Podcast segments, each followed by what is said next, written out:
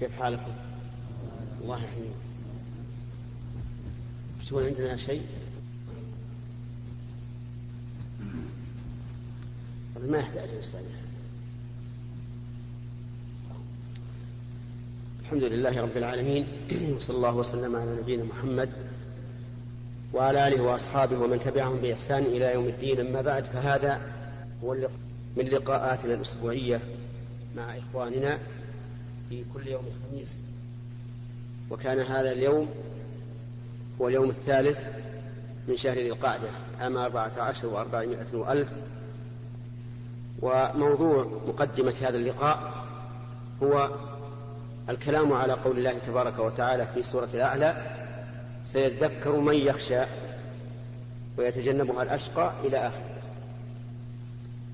أمر الله سبحانه وتعالى نبيه صلى الله عليه وعلى آله وسلم أن يذكر فقال فذكر إن نفعت الذكرى ثم قال سيذكر من يخشى ويتجنبها الأشقى. فبين تعالى أن الناس ينقسمون بعد الذكرى إلى قسمين. القسم الأول من يخشى الله عز وجل أن يخاف خوفا عن علم بعظمة بعظمة الخالق جل وعلا. فهذا إذا ذكر بآية ربه تذكر. كما قال تعالى في وصف عباد الرحمن والذين إذا ذكروا بآية ربهم بآيات ربهم لم يخروا عليها صما وعميانا فمن يخشى الله ويخاف الله إذا ذكر ووعظ بآيات الله اتعظ وانتفع. أما القسم الثاني فقال ويتجنبها الأشقى أي يتجنب هذه هذه الذكرى ولا ينتفع بها الأشقى. الأشقى هنا اسم تفضيل من الشق من الشقاء وهو ضد السعادة كما في سورة هود فأما الذين شقوا ففي النار وأما الذين سعدوا ففي الجنة. فالأشقى والعياذ بالله المتصف بالشقاوة يتجنب الذكرى ولا ينتفع بها. والأشقى هو البالغ في الشقاوة غايتها وهذا هو الكافر فإن الكافر يذكر ولا ينتفع بالذكر. ولهذا قال الذي يصل النار الكبرى ثم لا يموت فيها ولا يحيا. الذي يصل النار الموصوفة بأنها الكبرى وهي نار جهنم لأن نار الدنيا صغرى بالنسبة لها. فقد صح عن النبي صلى الله عليه وعلى آله وسلم أن نار الدنيا جزء من سبعين جزءا من نار الآخرة. أي أن نار الآخرة فضلت على نار الدنيا بتسع وستين جزءا. والمراد نار الدنيا كل نار الدنيا كلها. ما هي نار مخصوصة؟ أشد ما يكون من نار الدنيا فإن نار الآخرة فضلت عليها بتسعة وستين جزءا. ولهذا وصفها بقوله النار الكبرى. ثم إذا صلاها لا يموت فيها ولا يحيا. المعنى لا يموت فيستريح ولا يحيا حياة سعيدة وإلا فهم أحياء في الواقع لكن أحياء يعذبون. كلما نضجت جلودهم بدلناهم جلودا غيرها كما قال الله عز وجل وينادون يا مالك وهو خازن النار ليقضي علينا ربك يعني ليهلكنا ويريح ويرحنا من هذا العذاب. قال إنكم ماكثون ولا راحة. ويقال لهم لقد جئناكم بالحق ولكن أكثركم الحق كارهون. هذا معنى قوله لا يموت فيها ولا يحيا لأنه قد يشكل على بعض الناس. كيف يكون الإنسان لا حي ولا ميت؟ الإنسان إما حي وإما ميت. فيقال لا يموت فيها ميتة يستريح بها. ولا يحيا حياة يسعد بها فهو والعياذ بالله في في عذاب وجحيم وشدة. يتمنى الموت ولكن لا يحصل له. هذا هو معنى قوله تعالى ثم لا يموت فيها ولا يحيا وقد سبق الكلام على قوله تعالى فقد أفلح من تزكى وذكر اسم ربه فصلى قد أفلح من تزكى وذكر اسم ربه فصلى وبينا أن المراد بقوله تزكى أي في نفسه أي زكاها وأخرجها من رجس الشرك إلى زكاة التوحيد ويأتي إن شاء الله بقية الكلام على السورة من أجل أن نفسح المجال للإخوة السائلين. فنبدأ باليمين. إيه؟ بسم الله الرحمن الرحيم. رجل تزوج امرأة. ثم بعد أيام قليلة طلبت منه الطلاق. فهو وهو يرغب أن تبقى على عصمته. فقال بعد الدخول فقال إن شئت خالعتك فرفعت نفسها القضاء قضاء يعني المحاكم في الكويت الدستورية. وحصلت على الطلاق وهو يرغب في بقائها معه. فهل يقع هذا الطلاق؟ الحمد لله رب العالمين وصلى الله وسلم على نبينا محمد وعلى آله وأصحابه أجمعين. هذه المرأة التي سألت زوجها الخلع والخلع معناه أن يفارق الزوج زوجته بعوض. هذا هو الخلع سواء كان العوض منها أو من أبيها أو من رجل أجنبي. ونحن نقول اولا لا يحل للمرأة أن تسأل طلاق طلاق زوج أن تسأل من زوجها الطلاق. لأن النبي صلى الله عليه وعلى آله وسلم قال من سأل زوجها الطلاق من غير ما بأس فحرام عليها رائحة الجنة. أما إذا كان هناك بأس بأن كرهته في دينه أو كرهته في خلقه أو لم تستطع أن تعيش معه وإن كان مستقيم الخلق والدين فحينئذ لا حرج عليها أن تسأل الطلاق. ولكن في هذه الحال تخالعه مخالعة بأن ترد عليه ما أعطاها ثم يفسخ نكاحها. ودليل ذلك أن امرأة ثابت بن قيس بن شماس رضي الله عنه أتت النبي صلى الله عليه وعلى آله وسلم فقالت يا رسول الله ثابت بن قيس لا أعيب عليه في خلق ولا دين ولكني أكره الكفر في الإسلام. فقال, له فقال لها النبي صلى الله عليه وعلى آله وسلم أتردين حديقته؟ وكان قد أصدقها حديقة. قالت نعم يا رسول الله. فقال له النبي صلى الله عليه وعلى آله وسلم اقبل الحديقة وطلقها تطليقا. فأخذ العلماء من هذه القضية أن المرأة إذا لم تستطع البقاء مع زوجها فإن لولي الأمر أن يطلب منه المخالعة بل أن يأمره بذلك. بل قال بعض العلماء يلزم بأن يخالع. لأنه في هذه الحال لا ضرر عليه إذ أنه سيأتيه ما, قد ما قدم لها من مهر وسوف يبيحها أما أكثر العلماء فيقولون إنه لا لا يلزم بالخلع ولكن يندب إليه ويرغب فيه ويقال له من ترك شيئا لله عوضه الله خيرا منه. وبناء على قول من يرى آه، يسأل يقول هل هذا الطلاق الذي وقع من المحكمة واقع؟ أو هل هذا الطلاق الذي صدر من المحكمة واقع؟ نقول على قول من يرى إلزام الزوج بالمخالعة إذا لم تستطع الزوجة البقاء معه يكون واقعا. ما خالت المحكمة أوقعت الطلاق. بدون عوض؟ أي لا. هذا لا يجوز. يعني لا يجوز للمرأة لا يجوز للمرأة أن تسأل المحكمة فراق زوجها بلا عوض. نعم. تبقى على عصمتها. أنا أرى أنه أن يتدخل لأن الآن مشكلة بقاؤها على عصمته يمنعها من أن تتزوج بزوج آخر. وظاهرا وحسب حكم المحكمة أنها أنها طلقت منه وأنها إذا انتهت عدتها تجوز للأزواج. وأرى أنه لا بد من أن يتدخل أهل الخير والصلاح في هذه المسألة من أجل أن يصلح بين الزوج وزوجته بأن تعطيه عوضا حتى يكون ذلك خلعا بسم الله الرحمن الرحيم.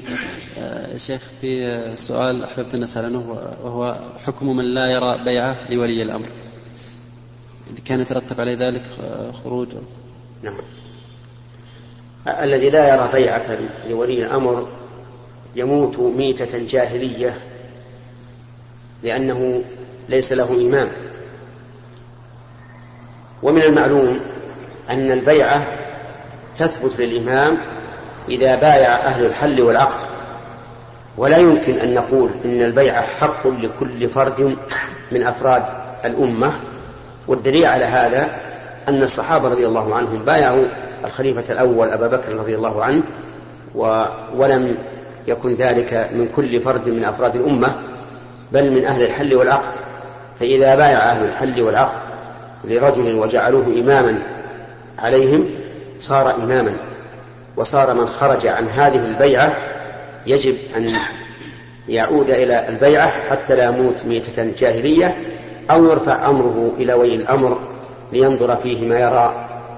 لأن مثل هذا المبدأ مبدأ خطير مبدأ فاسد يؤدي إلى الفتن وإلى الشرور. فنقول لهذا الرجل ناصحين له اتق الله في نفسك واتق الله في أمتك ويجب عليك أن تبايع لولي أمر أو تعتقد أنه إمامك لأنه إمام ثابت سواء بايعت أم لم تبايع.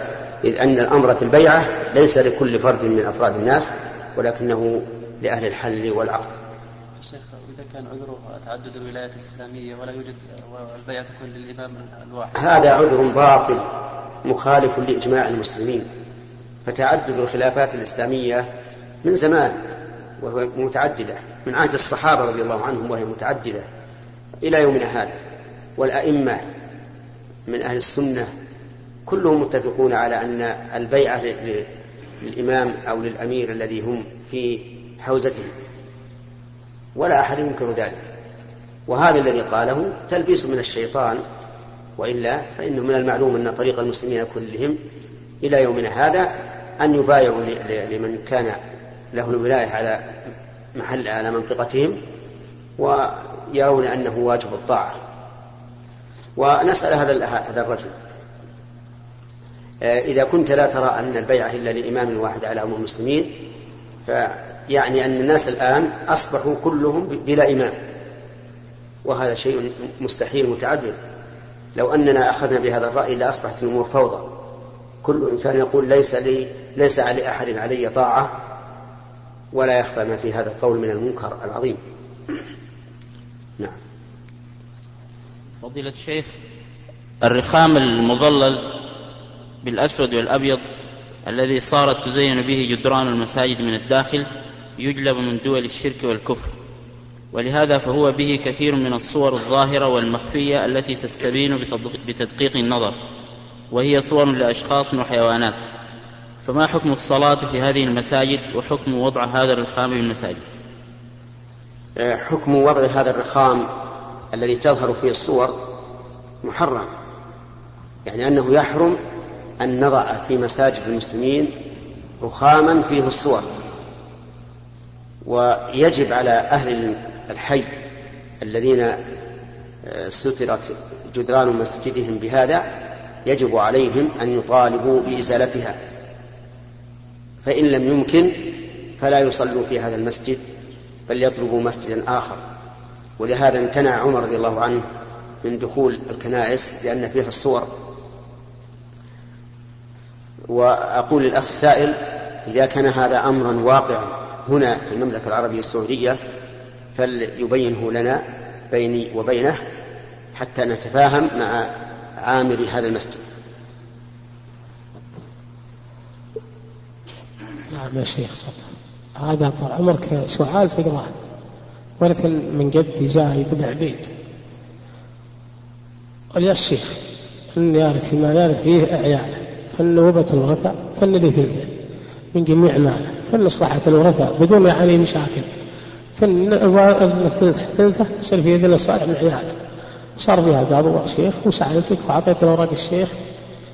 وهالقضية شبوا علي يقول اسأل الشيخ ابن عثيمين يفيدك. سلك لون تعلمه. هو سمك لون تطلز حلال. وهي فيها عقرات أرض وفيها أملاك وفيها فيها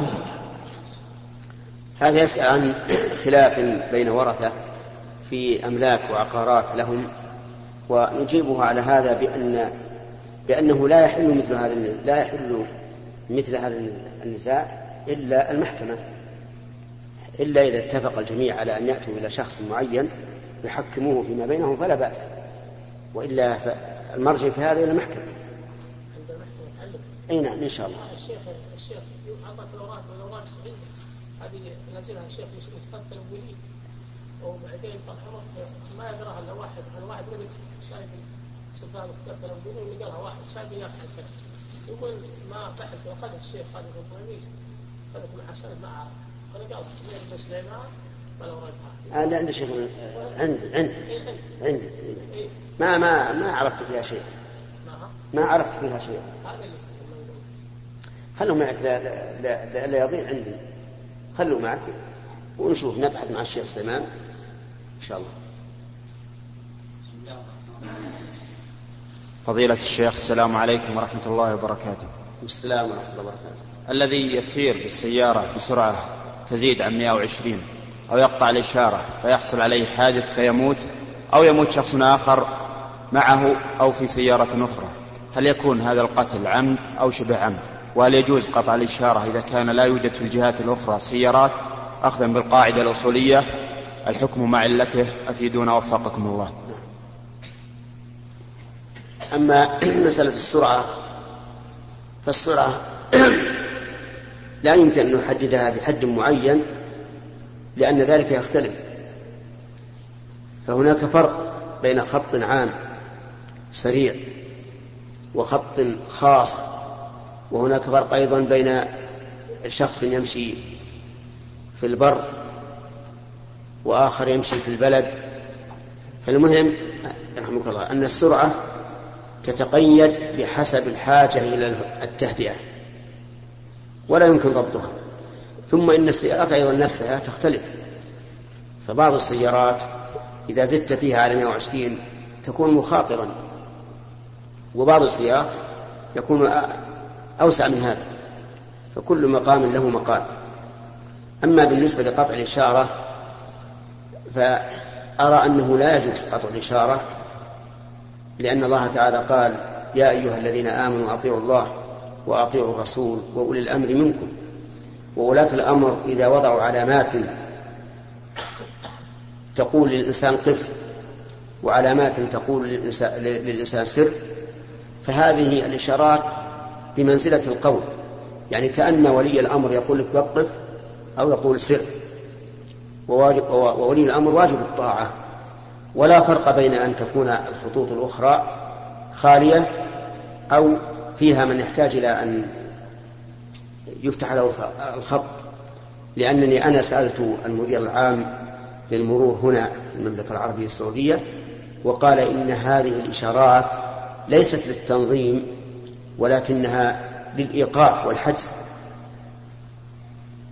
وإذا كان كذلك فهذا لا ينطبق عليه ما أشار إليه السائل في قوله الحكم يدور مع علته وجودا وعدما لأن هذا أمر بالإيقاف وليس المعنى قف إن لم آه نعم وليس المعنى قف إن كان إن كانت الخطوط الخطوط الأخرى مشغولة بل المعنى قف نهائيا وعلى هذا فلا يجوز الإنسان أن يتجاوز ثم إن قد يرى الإنسان أن الخط غير مشغول الخطوط الأخرى يعني.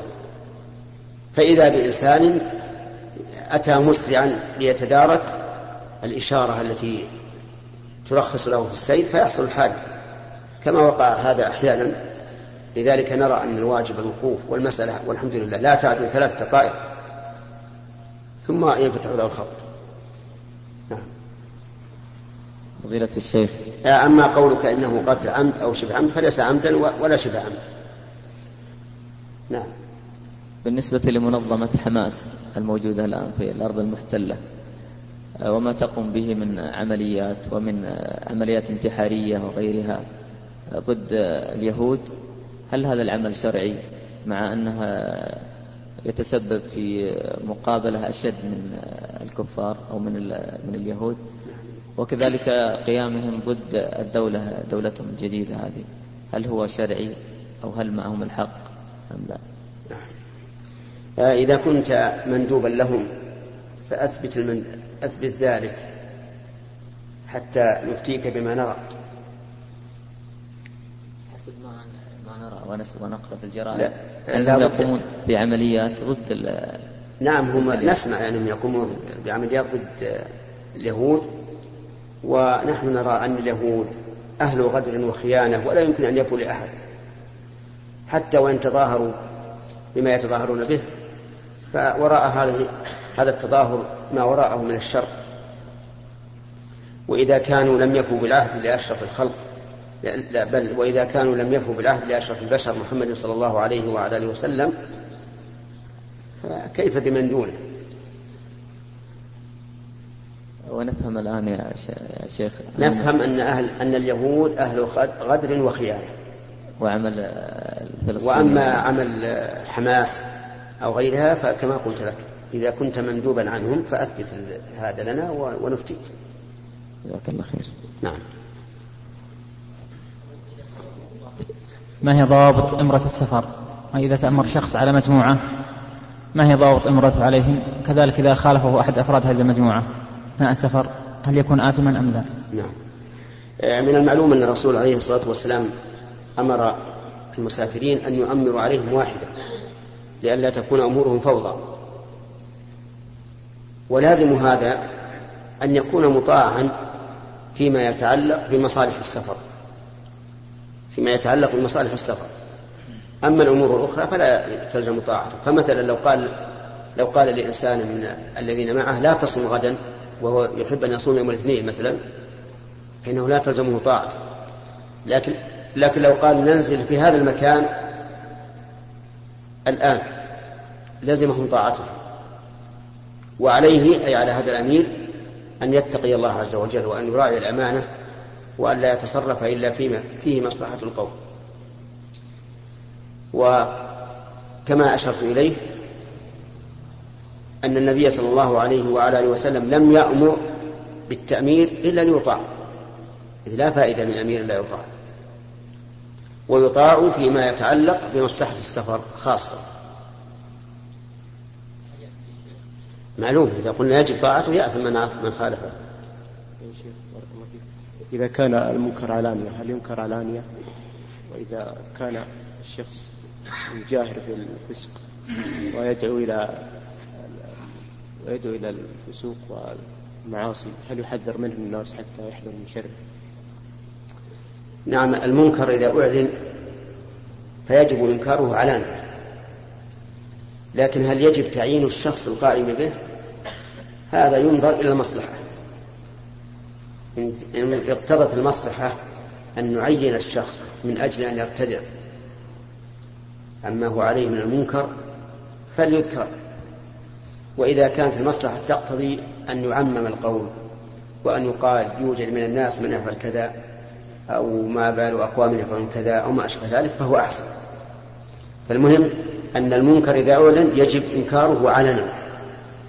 لكن تعيين لكن تعيين الفاعل يحتاج ينظر فيه إلى مصلحة.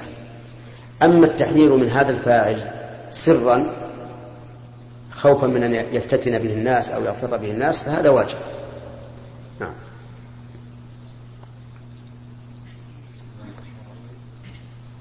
السؤال يا شيخ ظهر يعني منهج طلب العلم بين الشباب المبتدئين أنه يقال يبدأ بكتب السنة كتب الحديث وليس صحيحا أن يبدأ بالمتون الفقهية.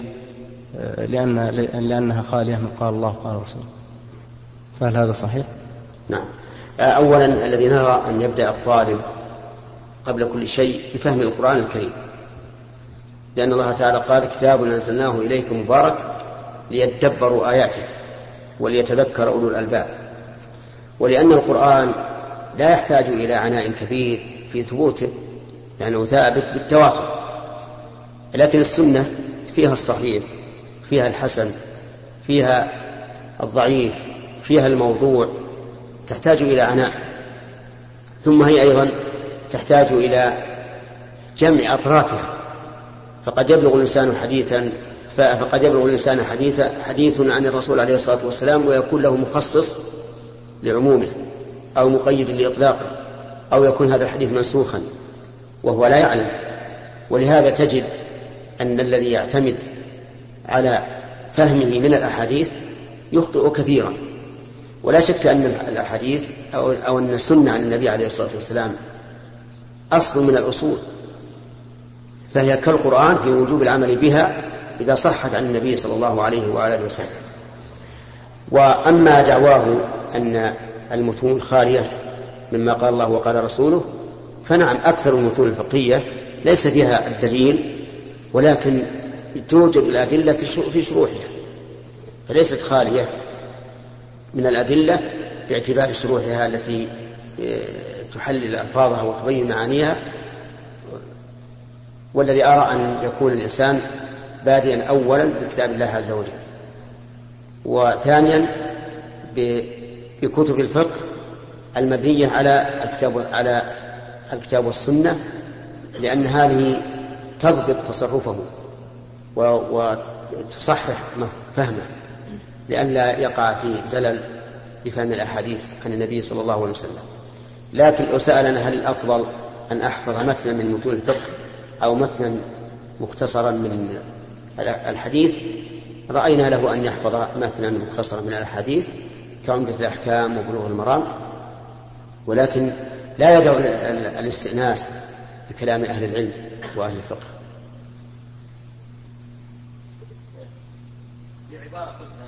نعم. القرآن لا يحتاج إلى عناء كبير في ثبوته. نعم. ألا يفهم منه أنه يحتاج إلى عناء قليل في ثبوته؟ لا لا. ما هو قلنا هكذا؟ قلنا لا يحتاج إلى إلى عناء كبير بالنسبة للسنة لأن القرآن لا يحتاج إلى إلى أي عناء في ثبوته. إذا القرآن ثابت بلا إشكال ولا يحتاج إلى عناء إطلاقا.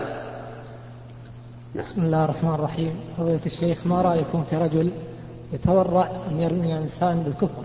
بينما لا يتورع أن يرميه بالعلماني أو حداثة جزاكم الله خير معلوم أننا نتو... يجب أن نتورع عن وصف الإنسان بالكفر أو الفسق أو العلمانية أو الحداثة أو غير ذلك من ألقاب السوء حتى نتبين.